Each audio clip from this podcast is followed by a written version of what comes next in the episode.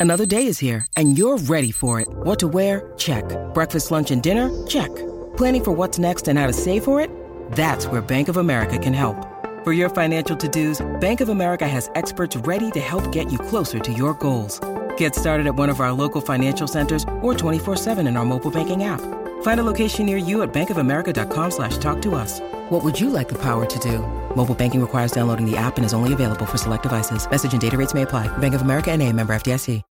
When you need mealtime inspiration, it's worth shopping Kroger, where you'll find over 30,000 mouthwatering choices that excite your inner foodie. And no matter what tasty choice you make, you'll enjoy our everyday low prices, plus extra ways to save, like digital coupons worth over $600 each week. You can also save up to $1 off per gallon at the pump with fuel points. More savings and more inspiring flavors make shopping Kroger worth it every time. Kroger, fresh for everyone. Fuel restrictions apply. Sign up with MyBookie and use our promo code Gators to get your first ever deposit match dollar for dollar. Bet anything, anywhere, anytime with MyBookie. Get the Manscaped Performance Package 4.0 at manscaped.com for 20% off plus free shipping when you use code GatorsBreak20. Want more Gators Breakdown? Join Gators Breakdown Plus. Starting at $3 a month, get access to unique episodes, plus a blog, chat room, giveaways, shoutouts, and more. Gators Breakdown Plus is furthering the interaction with fans and listeners like you. Head to GatorsBreakdown.supportingcast.fm to join Gators Breakdown Plus today.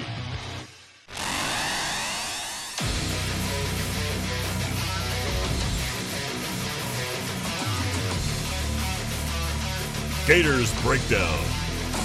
Because there's never a dull moment in Gator Nation. The Gators Breakdown Podcast is ready to go. I'm your host, David Waters, and you can find me on Twitter at GatorDave underscore SEC. Joining you for big game week, big game week, Alabama, the Crimson Tide rolling into Gainesville, 3.30 on Saturday. And we break it all down, get our first little look at this game. No, maybe not little look, Will. Maybe I used the wrong word there. This is our first look. We'll see how big it gets here, but uh, plenty to discuss here as Alabama, number one team in the nation, rolls into Gainesville, joined by Will Miles. You can find him on Twitter at Will Miles SEC and his site, readandreaction.com. Plenty, plenty there to go and follow Will, get his info, his website, Read and Reaction YouTube channel. I'm telling you, we got you covered, guys. You don't, have to go anywhere else. But between Gators Breakdown and Read Reaction, we come together every Monday here, uh, get you, getting you get your Gators coverage. This time, this week, Will, one big game to look forward to. Yeah, man, we've been looking forward to this for more than a week, right? We've been looking forward to this all off season. Mullen even said it today during the press conference that this is the way you measure yourself. That he doesn't really know, right? How his offensive and defensive lines stack up, and and all you know. Last year, obviously losing by six points in the SEC championship game. The question in every Florida fan's mind is can Mullen take that next step? Can he beat a team like Alabama, which he hasn't done at Mississippi State? He hasn't done at Florida yet. And so, um, you know, being able to to go and measure yourself is what this is all about, right? That's why you come to the SEC. It's why you come to the best conference in the world. And so Saturday we all get to see it. And uh, like I said, we we basically had this one penciled since about the eh, end of the second quarter against Oklahoma, and. Uh, and it's finally here. You know it's a big game. Will's going to be in Gainesville, so you know it's a big game. Will, Will doesn't get down too often, of course, last year and all the problems that uh, it caused, but Will Miles will be in Gainesville. So everybody, you know, uh, you know, come say, come say hello. First time, you know, Will and I have been together since oh, last, last Harmonic Woods tailgate, man, like yeah, two years what? ago, I think, Missouri. Yeah, back in 2018, I think 2018. was the last time we were we were live. Yeah, last so. time Will was in Gainesville, uh, Florida lost. So uh, you know, you gotta you gotta rub him on that one. Uh, so, but nah, um, you were there. You were in Gainesville twice that year, right? I get down once or twice a year. It, yeah. I'd, I'd, be honest, it all starts to starts yeah. to sort of blur together. Though I think this one I'll remember. I saw a highlight today of the deep uh, of the bomb from Brantley to, to Debose, yeah, to open up the Alabama game a few years ago or like a decade ago now. Um, and and I was at that one too. So it's always fun to sort of relive those memories on TV and the highlights after you've been down there for one of those. Yeah, so we'll we'll be in Gainesville. We'll all be uh, down there Saturday having a good time uh, tailgating and uh, just Yeah. Uh, this this week we'll get, we can get into it. We'll, I mean, Will, I know, and, and I said it on the um, the chat this morning, the Twitter chat, and, and I put it out there. I know the, the, damper has been put on this week just a little bit because of. Uh, I mean, look, the team's putting up 600 yards of offense, and we're still finding things to cr- critique about about this team. Rightfully so. Uh, doesn't mean everything's perfect out there, and we'll get into the quarterback talk and all that. And you know, uh, you know, two weeks ago, this game felt a little different. We get to game week, and not as not as confident out there. You know, some Gator fans not out there confident like they were a couple weeks ago. Now we get to the to, to game week, kind of subdued. Uh, but you know, and as I said, you know, go be a fan this week. You never know what happened. You don't want to look back and say, "Oh man, I wish I wish I had went out. Wish I had uh, you know went all out and, and talked all the trash I wanted to game week." And if you if you're one of those trolls on Twitter, go ahead and go troll. Like I said, go have fun with it. Be a fan this week because you don't want to look back and Florida does beat Alabama and regret that. Oh man, I didn't, I didn't, I didn't have the fun I wanted to have. Don't get me wrong, you, you can make up for it after the game, but have some fun leading up to the game too. Yeah, I mean, I, I don't know what the uh, so the damper is really the Richardson injury to me is yes. is sort of the thing that puts the damper on on things. But Mullen actually said he's planning on having him practice this week, so you know there's still an opportunity that he may be healthier than maybe we think. And and you know if we'd have beat the first two opponents sixty to nothing, does it really change very much coming into this game? Right. Not really. And then I will say that the the Alabama juggernaut felt real when they were just manhandling Miami, but then Miami went out and almost got beat by Appalachian State at home. And so, you know, the the I think there's some indicators that Alabama's maybe uh, definitely not last year's Alabama team, right. but obviously this isn't last year's Florida team either. And and the question is, do the matchups favor the Gators in certain instances? Are there things Mullen's going to be able to take advantage of? And that is one of the things that I think Mullen has proven is that over time, he if he has an advantage somewhere, he's going to be able to find it. The problem is when he was at Mississippi State, he never had enough advantages to actually put put stuff together to really beat Alabama or LSU or even Auburn for that matter all that often. And at Florida, he's been able to do that for the most part, um, though obviously against some of these big boys he struggled. So this is the first step, right? And and the thing is, is that win or lose, Florida's still alive in the East, and all you got to do is win the East to have the rematch. But obviously, sort of understanding where the team sits, and that was sort of I think the theme today of Mullen's press conference is you know th- this is a way to measure yourself, and and I'm excited to see how Florida measures up. I mean, even if Florida loses by four touchdowns, we know we right. Know. And at that and at that point, then it's a question of, you know, how do you measure up to Georgia? How do you measure up to LSU? That sort of stuff you lose by three and you go, okay, this team has a real shot against everybody else on the schedule, including Georgia. And if you win the game, then obviously you walk out of it and talk as much trash as you possibly can. So I, I don't know why, like, I'm just as excited for it as anybody. Maybe it's because I'm getting on a plane on Friday to find my way down there. But, uh, you know, the, the reality is we only get 12 or 13 of these every year. Last year, we didn't even get that. So, you know, enjoy every one, even the ones against cupcakes like FAU and USF. And then when you get one of these big ones, savor it because not that that often you get a matchup with the number one team in your own home stadium and when both teams are undefeated where if you're able to pull out the win i mean florida's 12th right now but if florida wins this i mean what second third? I mean where do you end up if you if you pull out the win? I think you end up really high up in that top five you know, especially if it ends up being a convincing win. And, you know, I, I think there's some reasons for optimism that Florida's going to be able to keep this close. I'm sure we'll talk about that. Yep, we'll get into it there. Uh, even some more about the whole measuring stick thing. Uh, kind of go back to a theme that I went back to in spring and stuff, and, and kind of when, when the schedule was released, looking at the schedule, when this game was going to be played, uh, all that stuff there. But everybody, Gators Breakdown Plus, man, another avenue there. We're talking about content coming left and right, another avenue of it right there. A lot of new members out there in the last few days, so thank you so much for joining that. Want even more content, instant reactions after the games, uh, Q and A session that just is just for Gators Breakdown Plus members during the week. Uh, that'll be out there as well every Thursday. So it's been a lot of fun the last two weeks doing that too. So Gators Breakdown Plus, where it's at for some more Gators Breakdown content. Uh, well, yeah, you, you, mentioned it.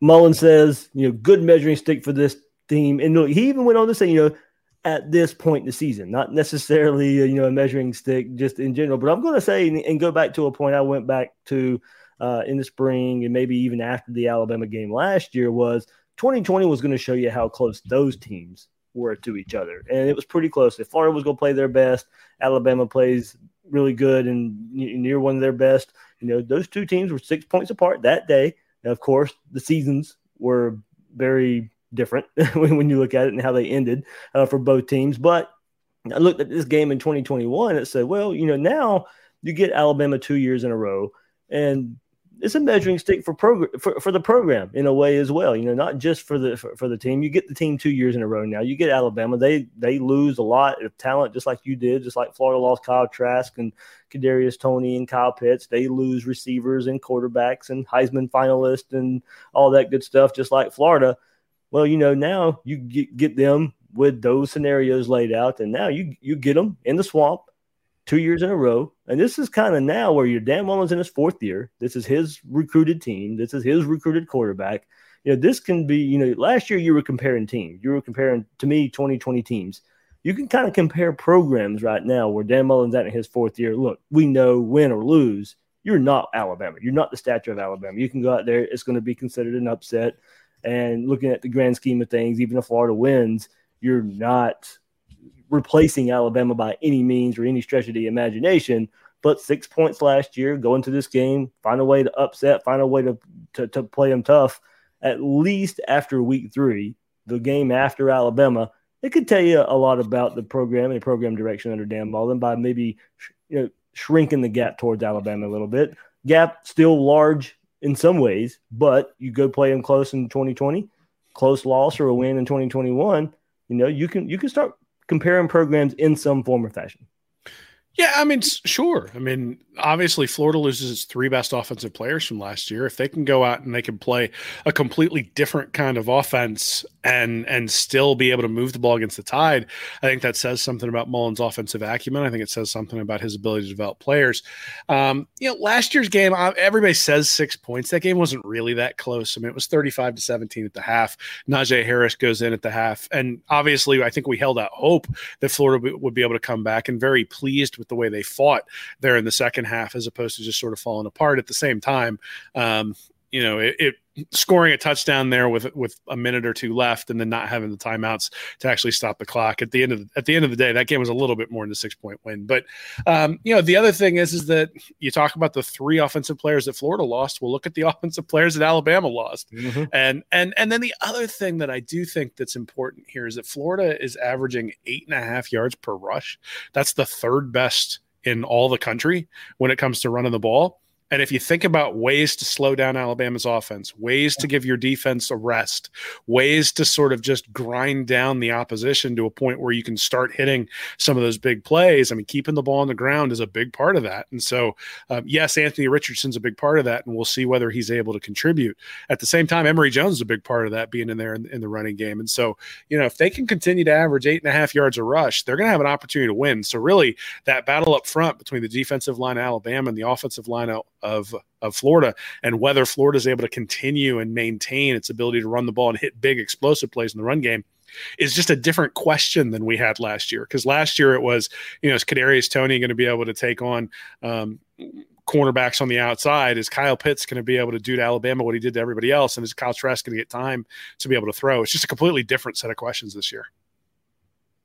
Yeah, and I think you and I both, uh, in our own avenues at Read Reaction and Gators Breakdown, we'll have the preview later this week of like how we expect Florida to attack and and, and go about this game. And you're right, Will the, the run game is going to be instrumental for this Gator offense and the Gator offensive attack slowing down Alabama uh, just a little bit too. But yeah, measuring stick it is. Uh, you know, of course, you know you, you still win or lose. You have uh, nine more games to go play, uh, so it is a measuring stick for week three and week three only. You can't go out there and what what Ole Miss in 2015 beats Alabama, comes to the swamp the very next week and gets their brains beat in by Will Grier in Florida. So you, you can see what what happens with a, a victory over Alabama. You got to keep it going, got to keep the streak of, uh, of feeling good about yourself. Um, you know, uh, you can't you can't falter, and you can't let a loss deflate you either. You got to be able to to bounce back and uh, and continue the season uh, mentally as well. We did find out that the Florida Tennessee game will the very next week in the swamp as well will be a 7 p.m. kickoff uh, there. So Alabama 3:30 this week, and Tennessee next week at Under the Lights in the Swamp 7 p.m. So yeah, good good good talk there about the measuring stick and, and seeing where you are and comparing to Alabama uh, in, in, a couple ways. Uh, well, you mentioned it there. Ar uh, Anthony Richardson, plenty of quarterback talk uh, of course, to get into. It's just the, the never a dull moment, and uh, of course, uh, the Gators quarterback talk is very, very rare that it's dull in that regard too. Mullen says Anthony Richardson will go through treatment this week and will practice. Quote, we'll see where he is Saturday. And we go, Will. So maybe you know a strain, not a tear. Um, be on the field. We'll see pain tolerance. We'll see healing time. Uh, all that. You know, look, you're probably not running your quarterback a whole lot in practice anyway. Uh, but that is part of his game. That's what we have seen. It is, you know, going to affect him if he's not 100% out there uh, going against Alabama. So, of course, of course, the question will is to, to play or not to play, and we won't know that. We won't know a percentage of how healthy he is, how healthy he is not, how close to 100% he is. Um, if he can safely play and effectively play, I want him out there. Uh, and uh, of course, that's an obvious answer uh, given what we've seen the first couple games. Uh, but you know, I have seen that thought out there. Well, the chances of beating Alabama aren't high anyway. Don't want him to lose his confidence. Don't want him to get hurt or whatever. If he can play, go play him. I mean, it, it, look, the goal, win or lose, is to get to Atlanta after Saturday. That's that. That is the goal. And even with a loss, you may see Alabama again. You never know. Anthony Richardson's going to, me, he's to need those reps. I don't want if if if you know look I know I'm looking ahead. It's a big potential.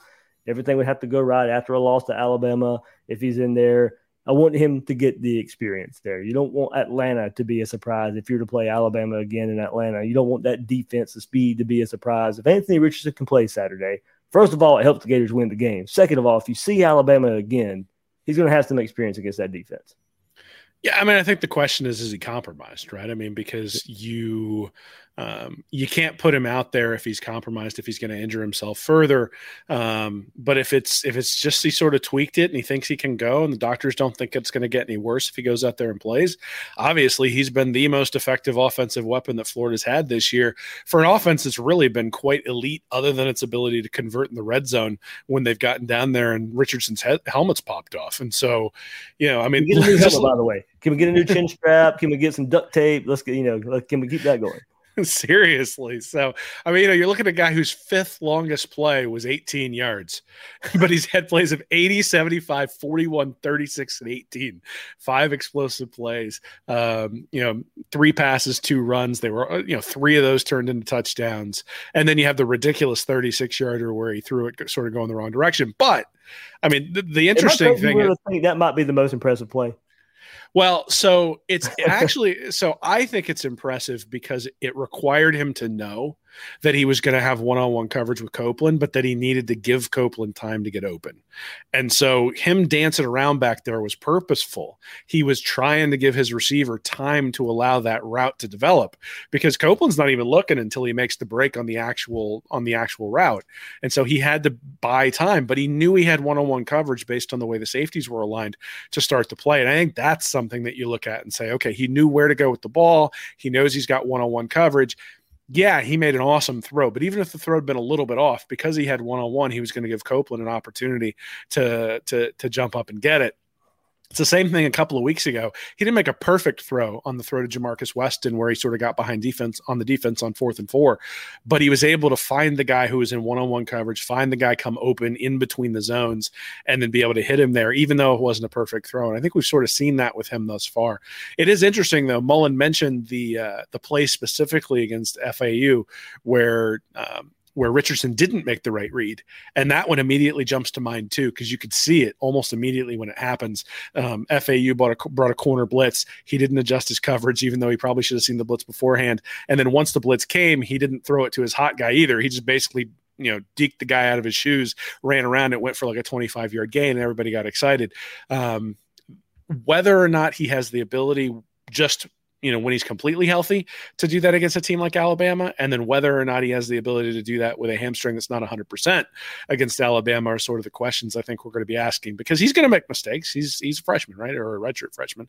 So he's going to make some mistakes. The question is going to be, can you live with those mistakes? And, you know, here's the reality. If you're putting up three, three plays over 40 yards every game, you're going to live with a guy who, who misses a read every once in a while.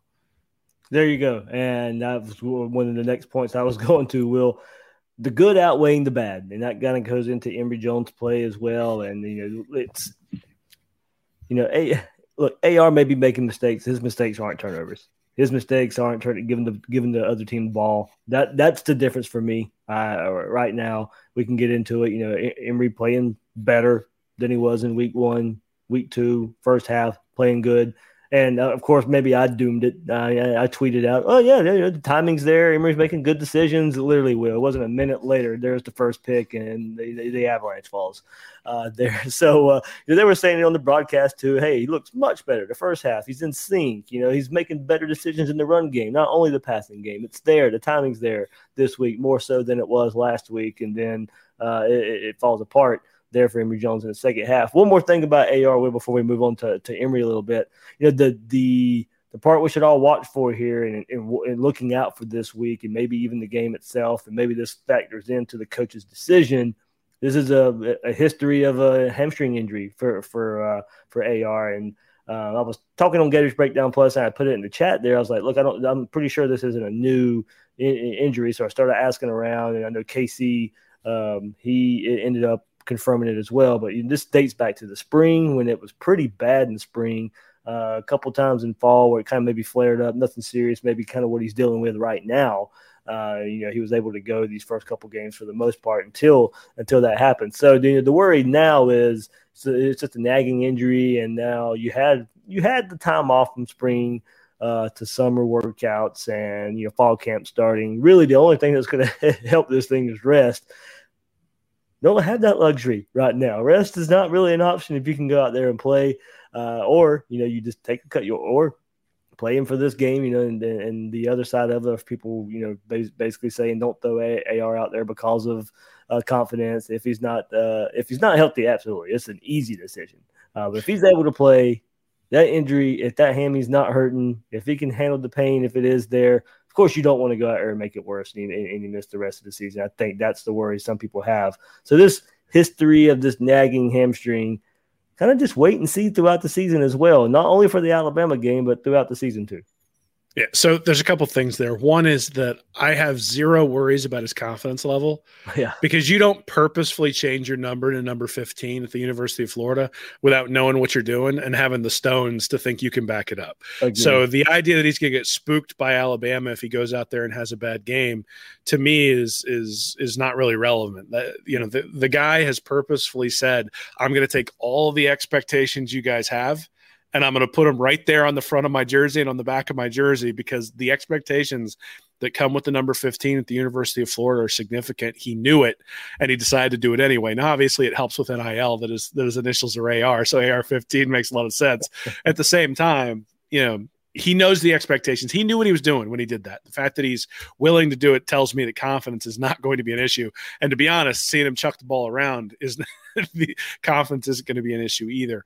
Um, the the hamstring injury is a great point though. That that those things, even if it's not a recurring thing with a particular player, that hamstring injuries tend to be things that take a while to get over. You think about James Harden with the Nets this year. You know, tweaks his hamstring. They think he's going to be back in like the first round of the playoffs, and all of a sudden he's sort of like floating around in the third round against the Bucks and really can't give the Nets what they need in that particular in that in that particular series because he tried to go a little bit earlier, tweaked it again, and then and then wasn't able to go. Obviously, football is different than basketball, but at the same time, you can get those things that become nagging injuries um, over time, and hamstrings tend to be one of those things. So, I, mean, I, I look if if Florida decided that they weren't going to play Richardson in this game because they need to make sure they can evaluate him for the rest of the season, I think that's probably an okay reason to let him sit. But if it's confidence that's keeping, if, if you're worried about his confidence, I think that's a stupid reason to let him sit. The guy has plenty of confidence and and has plenty of reason to have confidence. And I don't think a bad game against Alabama is going to is going to deplete that at all. Though again, if if you're worried about him having a bad game against Alabama, I think you're worried about some stuff that he hasn't shown any sort of um, yeah. reason to have that worry, right? I mean, I, look, he's going to turn busted plays into 20 yard runs. He's going to, he's going to, looks like he's going to throw to the right guy when, when everything goes right with the checks to the line of scrimmage. Is he going to screw up a few of those things? Sure. But he might turn them into a 50 yard run when he does. So, um, yeah, all about balance for me, Will. Good, good and bad. Even good and bad for him. I think the good will outweigh the bad. And compared to the other quarterback on the roster, too, I think the good outweighs the bad. Yeah, I mean, we'll see, right? I, I think all along we I think you and I both suspected they were going to need both of these guys. And one of the reasons they were going to need both of these guys is that when you run the quarterback, you know, 15 times a game, you're going you're going to sustain injuries over the course of the year. And so we've sustained the first one. Unfortunately it happens right before the alabama game and we'll see what what ar has left. But the good news is is that emory jones has played quite a bit the last two games and so he's going to be prepared to go into this game against alabama. And he did some nice things last week like you mentioned especially in the first half. There were some things you could see. Was it anywhere close to what anthony richardson did? Nah not even close right? But at the same time he did do some nice things. We saw some progression from week one to week two, and that's what we hope to see, right? Progression from week two to week three when they play Alabama, eliminate some of those major mistakes and and sort of start there. There you go. If you can eliminate the major, major mistakes, and if this run game is anywhere close, and look, it's not going to be. It's Alabama, but if it's if it can resemble some of the things that we saw the first couple weeks, you're going to build a game plan. You're going to build a game plan this week. The game plan this past couple weeks, you know, all right, let's go see what we do well. Let's go see what we don't do well just don't turn the ball over. Okay, well you did that, uh, and uh, that, that's part of the problem there. But not much game planning going on like there is going to be for Alabama. Uh, you know, there'll be wrinkles, there'll be uh, plays, there'll be um, you know, but a game plan to me built around the run game. Uh, try and limit some of these mistakes by Emory Jones. Give him some easy reads. And look, the only the, the thing that's going to help him the most for the, that that run game to look a little bit like it has the first couple weeks. Yeah, I think Florida's going to try it. Uh, I think they should try it. I think that's the strong part of the offense. That's what we knew about the offense coming into this season. That's what we have seen from this offense the first couple of weeks. And the explosion uh, has been better from the running backs. A lot of the explosion has, has, of course, come from Anthony Richardson, but more explosive runs from the running backs too. Offensive line helping out is th- there. Chain reaction will for me. And that that's going to help Emory Jones there, and and a game plan now built around some of the things. I mean, look, he's there's going to be risk that's going to have to be taken in this game at some point, some in some form or fashion. But at least now, Mullen knows going through spring, going through fall camp, now going through these first couple games, he knows what Anthony or uh, what Emory Jones does well, what Emory Jones does not do well. Now you go build a game plan around it, and hopefully, will. I mean, it's going to be limited somewhat unless you know Emory Jones has just come comes out and and for whatever reason, plays better versus Alabama than he did versus FAU and USF. But uh, going to be dependent there. But look, we, we knew. I mean, uh, before the season, even game three, even if AR doesn't come up limping with a hammy just a little bit, good chance this game was still going to come down to somewhat of what Emory Jones can do. So a better performance to start with last week. Couldn't keep it going. Now, hopefully, no, I just uh, with, with, the AR injury, he's going to he's going to be a huge factor in this game. Hopefully, he steps up to the plate. Yeah, and I think Mullen maybe over the last couple of games has given him some different things to do, and probably has a little bit better idea of the things he can ask of him and the mm-hmm. things that he can't ask of him.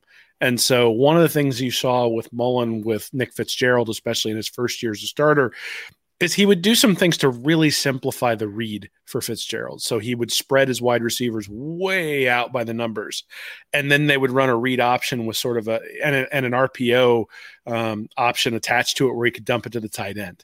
And it really just meant that all he had to do was read the defensive end and he knew what to do. And I think you're going to see some of that sort of stuff pop up against Alabama, particularly in key times, right? So a third and four where Florida's sort of getting deep, maybe they're sort of at the edge of field goal range and they need a first down.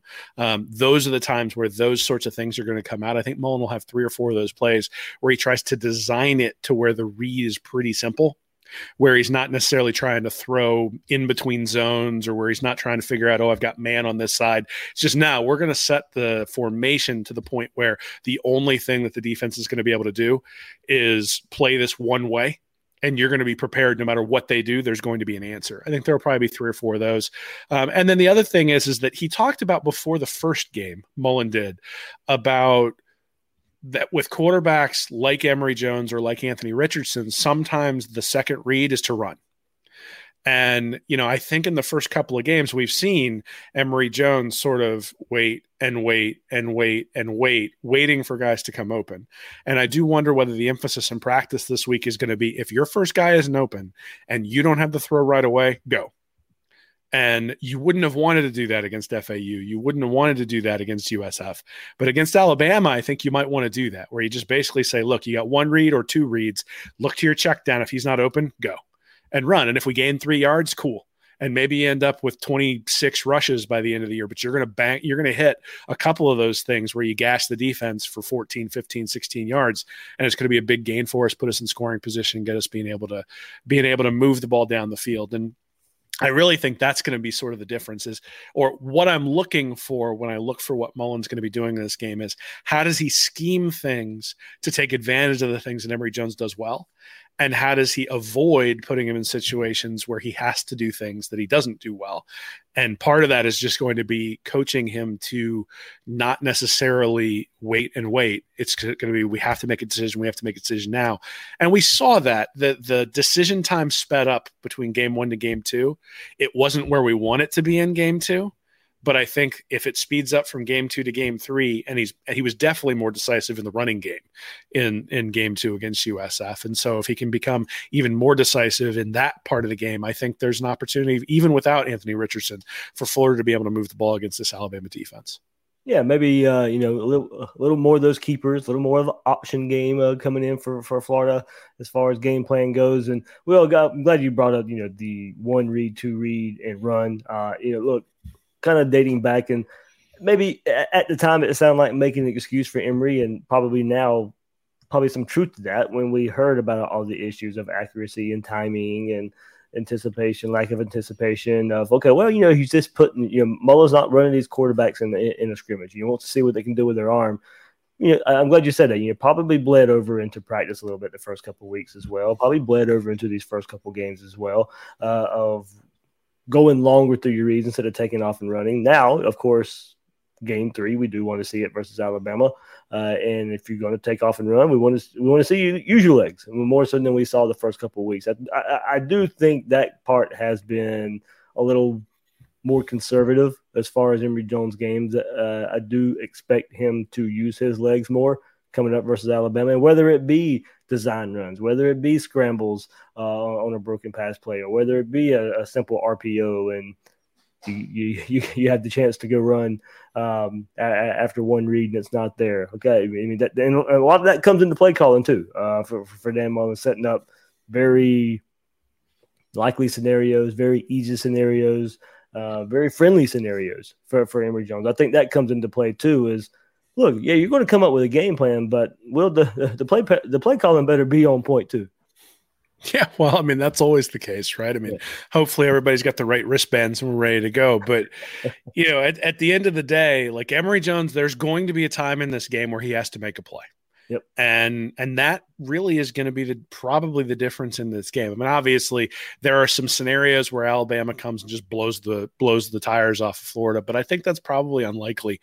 I think what we're probably going to see is something that is I think we're going to see something that's similar to what we saw in the LSU game last year, where it's frustrating because the Florida defense can't really stop them and can't get off the field, but that the Florida but the floor that the Florida defense can't get off the field, but the Florida offense is still going to be able to move the ball and going to be able to keep the Gators in the game. And so if they're able to convert in the red zone, if they're able to put seven up when they get down there, I can envision a scenario where this is going to be really close.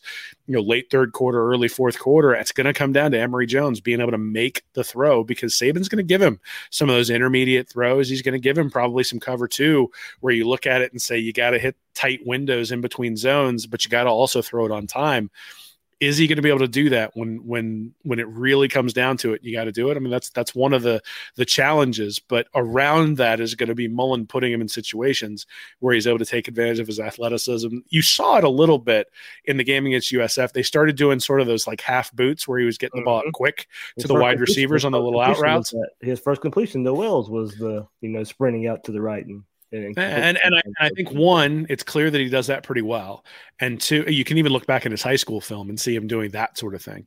And then the other thing is, is that getting him on the move, I think, makes it a half field read. Yep. And since it's a half field read, you can be decisive and you can get the ball out rather than having to worry about going all the way across. I mean, the reality is, and I think Mullen even said this before the first game, that to expect Emory Jones to be reading the defense and then mm-hmm. making accurate throws like Kyle Trask is an unfair expectation.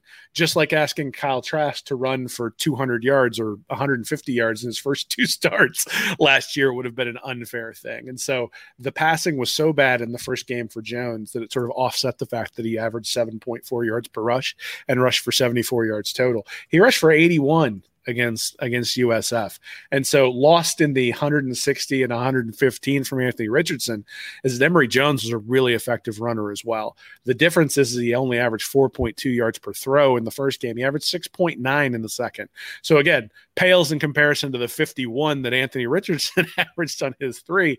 But if he can average seven yards a throw, but six yards a rush, Florida's going to be effective at moving the ball, and that's that's the reality. Is that you know the the running portion of this for Emory Jones is probably a bigger deal than the passing part of it until it comes down to you know when the screws really start to tighten late in the third quarter early in the fourth quarter. There's going to be a time where a big throw has to be made and we'll see whether he's able to get it. And that'll be the difference right? I mean when you look at whether florida's able to get over the hump it'll be it'll probably be you know does it end up right in the arms of an Alabama defender and go the other way?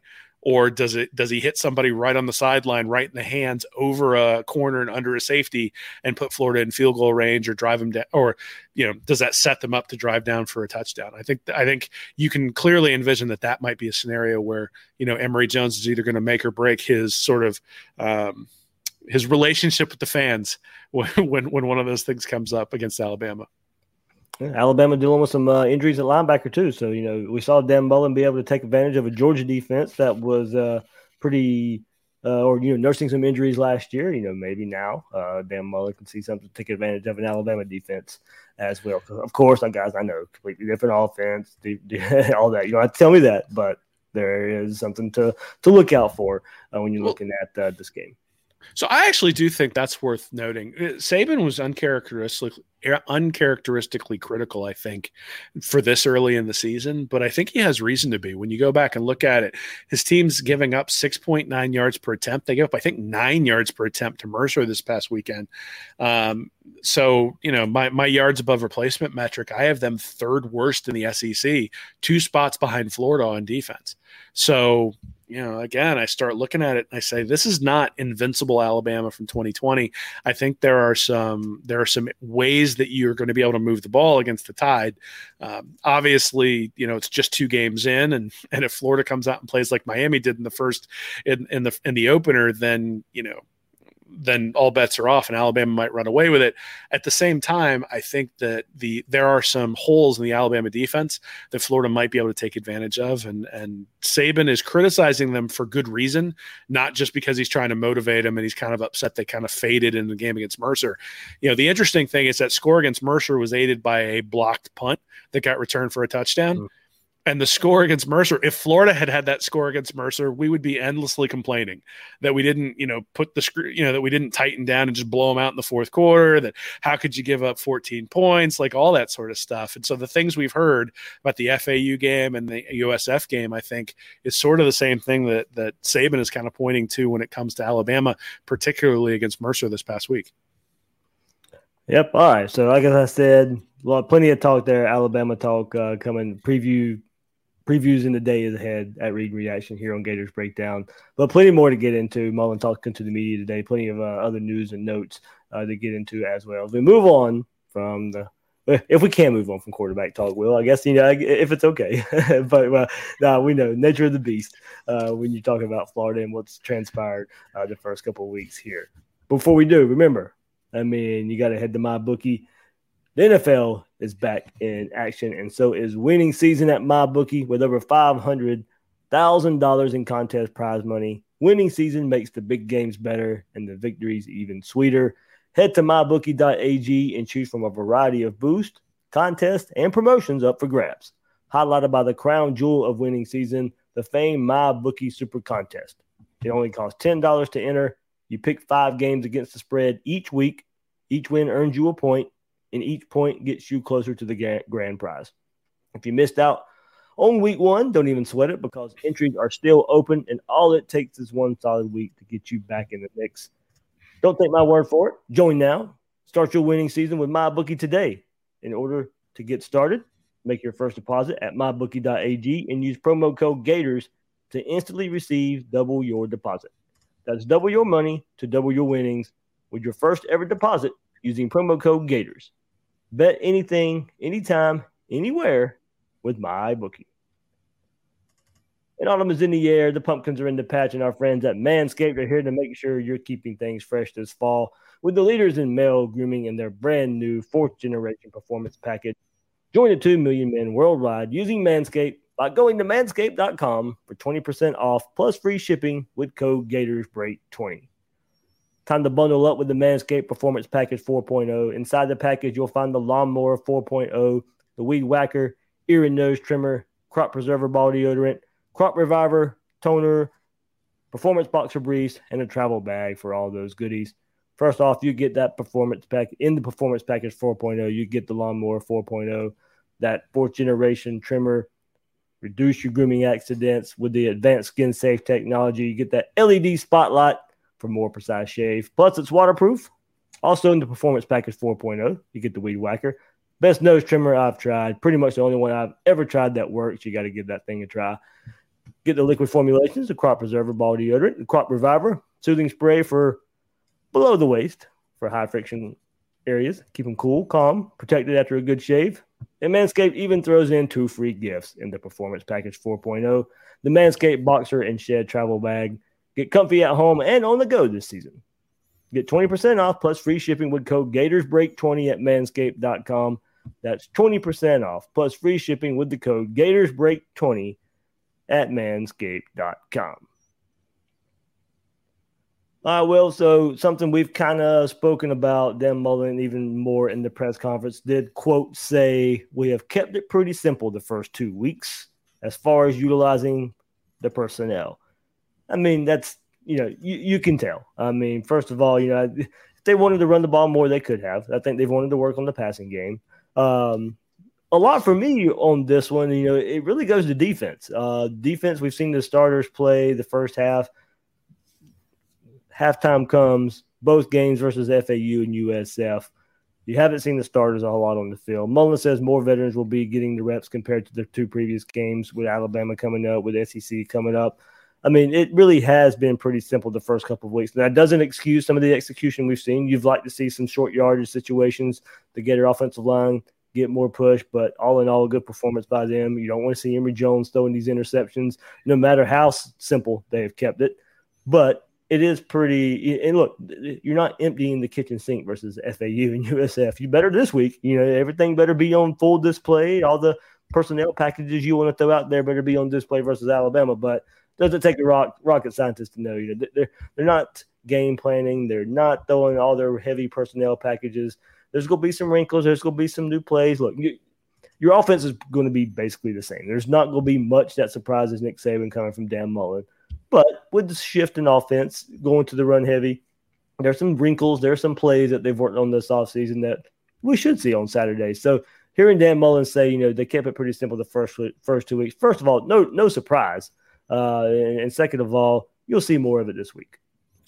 Yeah, I mean the thing is, is you don't have to fool Nick Saban. You got to fool Nick Saban's safeties, and so those guys are watching film, and those guys are preparing, and those guys are looking and saying, "Yeah, I don't know what to expect." It's actually one of the reasons I was a little bit surprised they they had the rocker play against USF last week with, with Anthony Richardson. I kind of figured that would be something they might hold. It's not that no one's ever seen it before; it's that no one's seen it from Richardson, and so you're sitting there saying is he capable of doing it? And now you know he is, and so you'll be able to prepare for it. The question I have is, what do you build off of that, right? And and that's sort of the thing is you've probably shown on film what you wanted to show on film, and yep. what is the what is the zag you're going to attach to the to the zig that you showed against USF or against FAU on film? And then you know there are certain tendencies as well that you've probably you know there there are some things about each of these quarterbacks in terms of where they like throwing and what they like doing. And have you been purposefully shying away from those sorts of things because you know you're going to come to that in this particular game we'll see. I mean, at the end of the day, Alabama has outstanding athletes. They're going to be able to recover. You're going to need to make quick decisions. You're going to need to be able to get the ball out there quickly, and then you're going to need to win a few battles in space, irrespective of what the game plan is. But uh, yeah, I mean, it's not a surprise that. Uh, that Mullen would say they've sort of kept things simple. The other thing is is that they've sort of kept everybody fresh, right? So the five running backs have all gotten, you know, five to seven carries a game. At some point, they're going to say, "Hey, we're going to ride with the guy who's doing the best job out there." You know, the first game it was Malik Davis. The last game it was Dameon Pierce. Though after the first drive, Pierce really didn't see the ball all that much.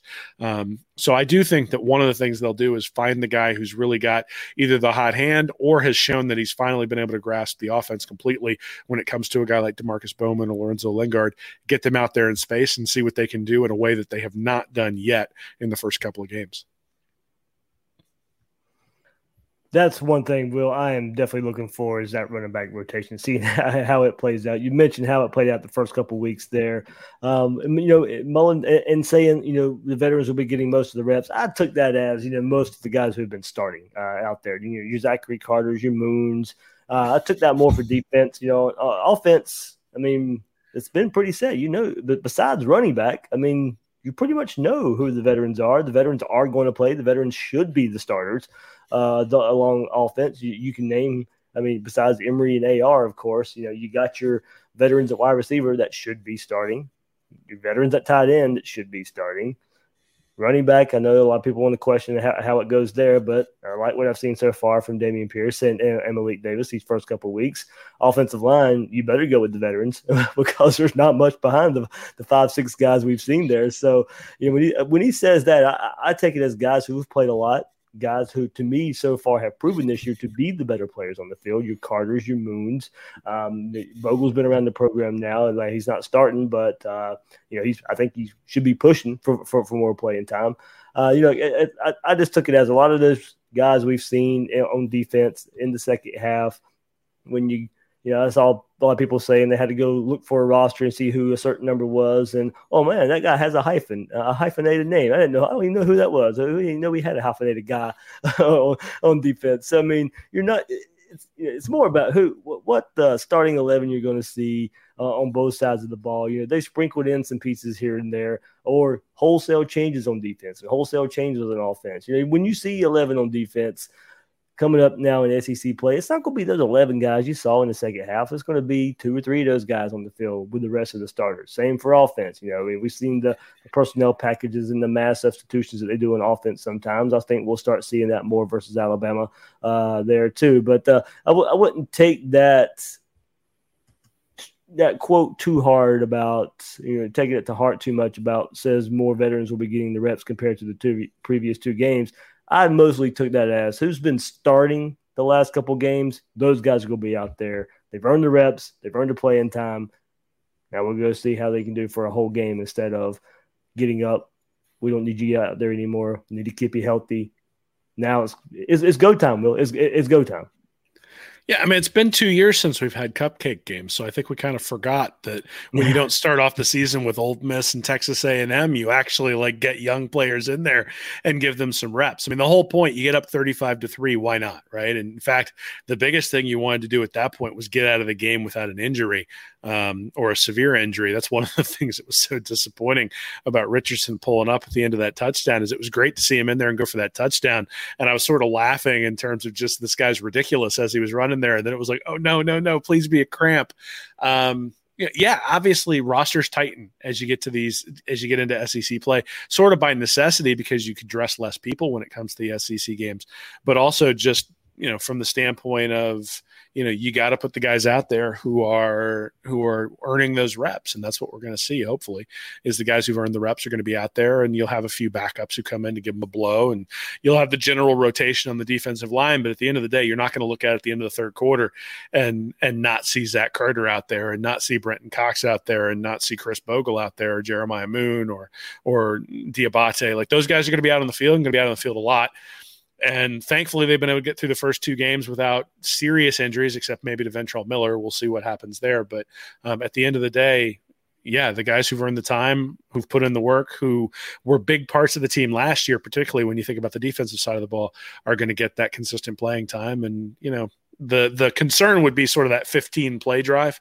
that happened in the first quarter yep. against against USF against those starters, not necessarily the couple of drives at the end of the game when they had to go 25 yards because um, you know there was a big kickoff return or, a big punt return or a, or an interception that sort of put them in in high level scoring position.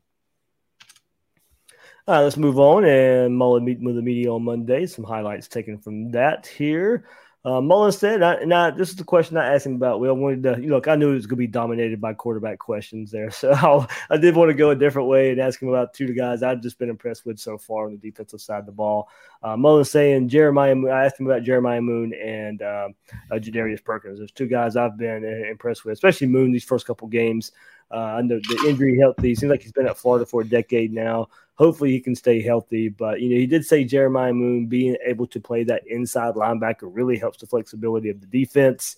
Uh, and says Perkins has picked up the system fast. He can play corner or star, and he's worked hard to learn the defense. He's doing a good job making plays. Will we go back to game one? And it was Tre'Vez Johnson on the depth chart being the first team star. Um, started that started the game that way too, but it's been Perkins the first couple games that's really caught my eye there at Star for his aggressive play, his instincts, his you know, ability to break on the ball in that one play uh, versus USF has been a been a highlight so far. Been helping on the versus FAU, being able to string out a run play, keep that run play toward the sideline for very little gain. Uh, there, he's played. He's showed some good instincts, knowing what to do there in that star position so far. Jeremiah Moon, I mean, lining up all over the place uh, right over an offensive lineman, going to play the edge that we've seen him play uh, for the last couple years, but also that in line, inside linebacker role. Nice twist there for the staff to find that, and he's played pretty good there. Now, for, of course, the first big test for everybody this week is you know Alabama, but seeing a new position like Kim, seeing how he stacks up there, uh, we'll get into it too. Ventrell Miller. Um, Mullen said they'll find out more. I know, you know, you ask around, he'll be out for a little while.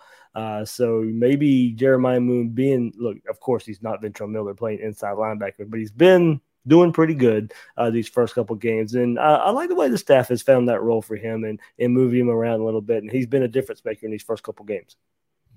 Yeah, I mean, as far as Perkins is concerned, I think you can see flashes. I think you also see flashes of inconsistency as well. Mm-hmm. There, especially on some third downs where they were playing a zone sort of at the sticks. He was there were a couple of times where he dropped behind the sticks, particularly in the FAU game, and then obviously had the late hit out of bounds that that prolonged the drive as well. That uh, that you want to eliminate, but but a lot of good flashes too, and that's that's one of the things you're looking for at that position is a guy who's physical, guy who can come up and help in the run game, but then a guy who's able and quick enough to then guard, um, you know, guard bigger receivers and, and receivers who are going to come into the slot.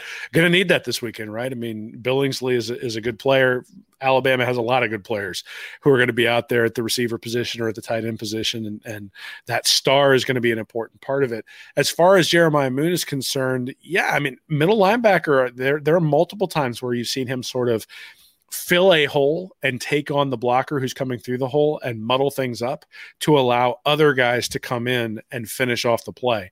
And on the stat sheet, that doesn't show up as a tackle, but his ability to stand in there and his willingness to stand in there and take on either the pulling guard or a tight end who's pulling around and make sure that he takes him on directly and doesn't give the running back anywhere to go and allow his teammates time to catch up is a big part of being a middle linebacker. Something David Reese was always really, really good at. He, I mean, Reese made a ton of tackles as well, but he was never shy about taking on that offensive lineman who was pulling through the hole and Moon's shown that as well. So, you know, kudos to him for being willing to to to jump into that role. And you know, the other thing is is that Alabama interestingly has not ran the ball all that well this year. They've averaged 3.9 yards per rush. They're not getting any rushing yards from their quarterback at all. Last year they averaged 5 yards per rush. So this is a little bit different offense. I mean, they they are you know 24th overall in yards per pass 9.1 yards per pass but 3.9 yards per rush so again i sort of look at it and say if there's um, you know, F- Florida has some things that I think they'll be able to do even without Ventrell Miller on the defensive side of the ball that are going to challenge Alabama. Now we'll see if Alabama's up to the challenge, but um, you know, th- this this is a different offense than last year's Tide for for sure, and uh, and hopefully Florida's able to take advantage of that. Yeah, I also think we can say for all the good feelings we can have, maybe Florida being a little vanilla, maybe holding some things back we'd say the same thing for Alabama too. I mean, they got up so big on Miami to begin with. No need to really dive far into the playbook for them either. They played Mercer as well. So, you know, th- that's the thing about early season games. Well, you just don't know enough about these teams yet. And, you know, we can try and glean from what we see, can try and go from the past and, and, and try and tie things together. Uh, but, you know, I, we'll know a whole lot more about Alabama and Florida week three uh, in the game coming up this week. And you're going for um, going for Jeremiah Moon. I mean, lead the tackles there, Will. I mean, he's got 11 total tackles this season uh, so far in two games, uh, four of them being solo, uh, seven assisted there. But you know, total tackles there, uh, you find Jeremiah Moon up at the top. Mohamoud Diabate, uh, second on the team with 10. Bogle up there with nine. Hopper eight. McDaniel with eight. Miller with eight. Shaw Torrence with eight, Burney seven, Carter seven, Dean seven, Tre'Vez Johnson seven. So uh, there's a kind of quick rundown of what number of tackles look like going into the Alabama game there. So some names you expected to see, some guys uh, really you kind of racking up the stat stats there just because they're on the field uh, late game situations that you won't necessarily see uh, throughout the season uh, there. So we'll extending the injury conversation there. Um, Zach Carter was asked about Ventrell Miller today and what Florida's defense would need to do if he can't play versus Alabama. Says he's a great guy, great teammate, great leader, but I feel like we shouldn't have an issue picking up that leadership role given experience across the defense. So good, good, good to hear there. Of course, you know now you see you got to you got to put that to the test uh, this week. You know, it's a lot easier to say those things about leadership till you get punched in the mouth and have to respond there, and that's exactly what's going to happen Saturday uh, for Florida. They're going to have plenty of chances to respond there, but plenty of experience up front with, with, with Zachary Carter. I think help leading those guys on the front seven. But also Elijah Blades nursing a hamstring. Will he went out last week versus FAU? Uh, was seen in the tunnel just hanging out. I saw him on the sideline in street clothes versus USF this past week. And also uh, Jean Delance. Mullen says it was a bruise. He was seen on crutches at some point in the USF game. But Mullen says he would be back today or tomorrow uh, practicing there. So a couple injury notes as we head into Alabama. We'll see if Blades can come back. I think of this was the game I was actually pinpointing, Will, for Blades to kind of make. And I'm not going to sit here and say he was going to be some lockdown corner or go out there and you know have two interceptions in a game and, and return it for a touchdown. But the way and delayed, you know, him coming on campus, he was going to need some time to get acclimated into the defense. Bama's week three, I thought it might just time out to where, you know, this would be the game where he would be on the field a whole lot. Did play in game one a little bit. I thought it would take, you know, he's had some SEC experience. He's played versus Alabama before. This would be no surprise for him now playing against a big, you know, playing in a big SEC game uh, like this. So this is a game I was pinpointing. Hopefully he's back, but I, I doubt he's t- I doubt he's practiced the last couple weeks. So now still behind uh, in in you know getting up to speed with this Florida defense. And Delance and you know we just talked about you know his improvement there with the run game, and he was instrumental in that uh, speed option run by Emory Jones versus USF. Uh, sealed the edge there uh, to help launch Emory Jones into the end zone with uh, well, I think a 30 yard touchdown run on that speed option. Uh, so hopefully he's back, uh, create some depth up front for this Gator team, but. Uh, Miller would be a, a you know a, loss, definitely a loss up there in the middle. I'd like to see him out there for some depth uh, purposes there for linebacker. I haven't seen a whole lot from him. I still, you know, the, the linebackers still haven't really done anything to stand out in the first couple weeks. Will, uh, in my opinion, but Miller, Blades, Delance, those your uh, there's your there's your injury list right now. Yeah, I mean, I think the Blades injury is significant. We've seen both Avery Helm and Jason Marshall struggle a little bit on the outside. Having an extra option there um, would would be a positive thing. There have been a lot of pass interference penalties on the outside. Even there was one play I think where it was Jason Marshall. Sort of, I thought it was going to be a pass interference, and the officials let it go in the game against USF this past week really not getting your head around in time when the ball's thrown up, the receiver stops, um, the DB runs into him, and all of a sudden you get a pass interference. There've been a couple of those in the first couple of weeks. Um, a couple of times where the safeties weren't necessarily in the right position either, and I don't think that the, that the DBs got the help that they thought they were going to get, and so it looked worse than it is. But certainly, I think the corner, the second cornerback spot, is a place where it would be nice to have some help from Blades. I think we're probably a little bit better off the linebacker position. Tyron Hopper has been okay. I don't know that he's been fantastic, but he's been okay yep. when he's been in there. You've also got Diabate. You've got the ability to slide Moon in there. Amari Burney. So you've got you've got guys who have the ability and have some experience playing linebacker. But obviously, last year Alabama took advantage of Florida's linebackers in a lot of different ways in in the game last year. But at the same time, it's really easy to do that when you got Najee Harris going for seven yards every time he touches the ball. And I don't know that Alabama is going to have the ability to do that this year because of some of those guys up front. Um, you know, Desmond Watson Watson has really been sort of. I think he might he might be able to steal a couple of series in this game, yeah. allow the rest of Florida's defensive tackles, you know, Antonio Valentino, Tyrone Truesdell, Daquan Newkirk, and, and Gervon Dexter be able to give them the blow that they need a couple of times, especially when it seems like Alabama may really go to the run and and so you know that kind of helps out the linebackers as well. And last year they just didn't have that. They didn't have anybody up front who could stop the linebackers, so or who could stop the offensive linemen from getting to the linebackers, and then the linebackers were getting mauled. Now Miller is the one guy at linebacker, maybe Moon as well, who have the ability to take on the offensive lineman who's coming around the edge. If you get if you get an offensive lineman on on Diabate, the it's over, right? Like the run is going one, through. Yeah, that was the one play Derek Tyson shared of the uh, tight end for USF. Pulling, here comes Diabate trying to fill the hole. I mean, he was aggressively attacking the hole and just gets stonewalled by, by the USF tight end. Well, the reality is, is Diabate is not the he's a speed linebacker. He's not a power linebacker. Ventrell Miller and Jeremiah Moon are are strength linebackers, not speed linebackers. Mm-hmm. If you were going to characterize either of those guys, and so um, you know, again, depending upon how the game plays out and what Alabama's trying to do with its running backs, they might be able to take advantage of those guys. But I, I think I think linebackers probably I'm less worried about linebacker than I am about defensive back. Put it that way. The injury to Blades, even though Miller, I think, is a more valuable player to Florida over the course of the year, mm-hmm. I think that the drop off from Miller to the next guy at uh, at linebacker might be less than the drop off from Blades to the next guy at, at defensive back.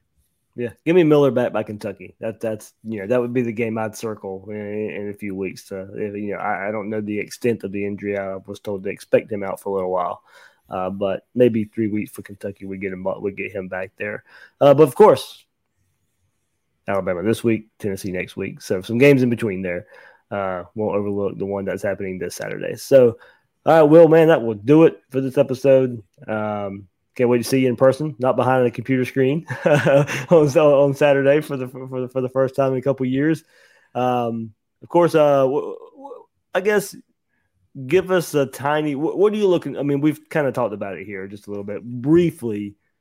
What are you looking for Saturday? You know, you save some for your preview, of course, whatever, but uh, maybe a little tease. What, what what you looking for Saturday? So the biggest thing I'm looking for is how often is Alabama able to get into the backfield? So they have not been real good at getting into the backfield in the first two games. Nine tackles for loss, four sacks. That's seven percent of their total tackles have gone for loss. Last year it was up around ten percent, and three percent of their total, three percent of their sacks or 3% of the total tackles, the ratio of sacks to total to total tackles. And last year it was up around 5%. So you start looking at those numbers and you say they're not getting in the backfield as often.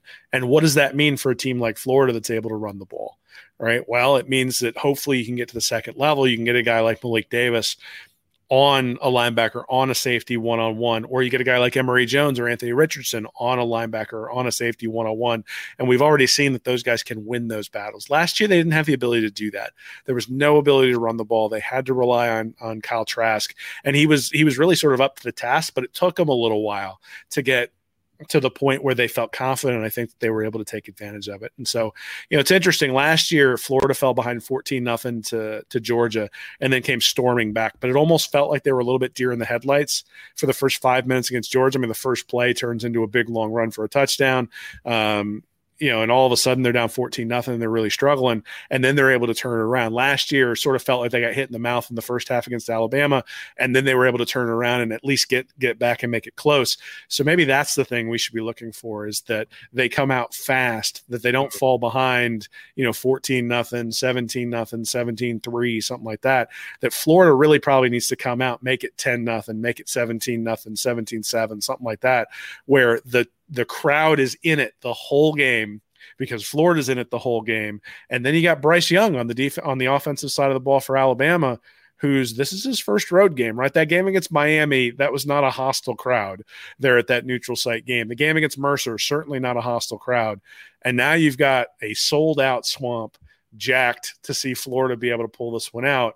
It's going to be as loud as anything you've ever heard in there. And Bryce Young hasn't hasn't dealt with that yet. And so you get, you know, I said I said what I said about Emory Jones at some point needing to make a play. It may be the same thing for Bryce Young, right? At some point, Alabama's going to have to rely on him to make a play. He's been able to do it and been more impressive in the first two games of the year, but it's really easy to let the ball fly when you're up 21 to 3 in the second quarter against Miami and there's no crowd. It's really hard to let it fly when and trust your instinct when it's when you're down 21-17 in the fourth quarter in the swamp. And so that to me, those would be the two things. This is Alabama in the backfield consistently. And if they are, then it's going to be a really long day for Florida because obviously they need to run the ball. And then the other thing would be does Florida come out and sort of look tentative to start with, like they did against Georgia last year, like they did against quite honestly LSU last year and like they did against Alabama or do they come out and are they the aggressors and do they punch Alabama in the mouth? And I don't know that they're going to win if you see those two things happen but I think it's going to be a good game. I think it's going to be close if you see those two things happen. Yeah that's my big thing. Keeping it close to keep the crowd in it. That's uh you know before I give my preview on Wednesday uh, as well. That's that is definitely one of mine as well. Uh, getting off to a better start on defense. you know, not, you know, not, i don't expect the offense to go out there and go crazy, you got. I, I, think the defense got to do its job in, in, in keeping it close to the offense find their, finds their way. So, all right, plenty of previews, both sides. Read reaction. You can find that's where you can find Will and his work there. You can find him on Twitter at Will Miles SEC. Anything else, Will? dude, I, I went to work today and I was just like, can it be the weekend?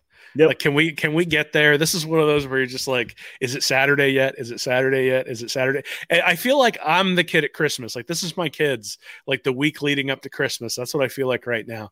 You know, and and it's interesting. There was a really interesting article on Sports Illustrated today talking about the hiring of Dan Mullen yeah, and and really why they didn't hire Scott Frost and and uh, you know sort of the the saga with Chip Kelly and all that sort of stuff and it just sort of made me think back to back in 2017 what would i have thought with alabama coming to the swamp? I would have been like oh uh-oh. And really to be honest even in 15 and 16 when we played him in the sec championship yeah. game i didn't think we had a chance Last year, I thought we had a chance, but that it was extraordinarily remote. This year, I think we have a chance, and it's more than just remote. I think we're obviously underdogs, but I, I think the I think it's pretty ridiculous that they're more than two touchdown favorites in the swamp. I think, you know, that that's that's a lot of points for a team with a lot of question marks. And granted, Alabama's always one of these reloads and, and that sort of stuff, but I don't know. I think Florida's gonna be able to keep it close, and I'm gonna be there cheering them on. So um, come by and see us. We'd love to love to sort of interact with all the people that we that we talk to through the computers every week, and uh, you know meet meet them in person as well. Absolutely. Once again, Will Miles. You can find him at readreaction.com and on Twitter at Will Miles SEC. I'm the host of Gators Breakdown, David Waters. You can find me on Twitter at GatorDave underscore SEC. Guys and girls out there, thanks for listening to this episode of Gators Breakdown.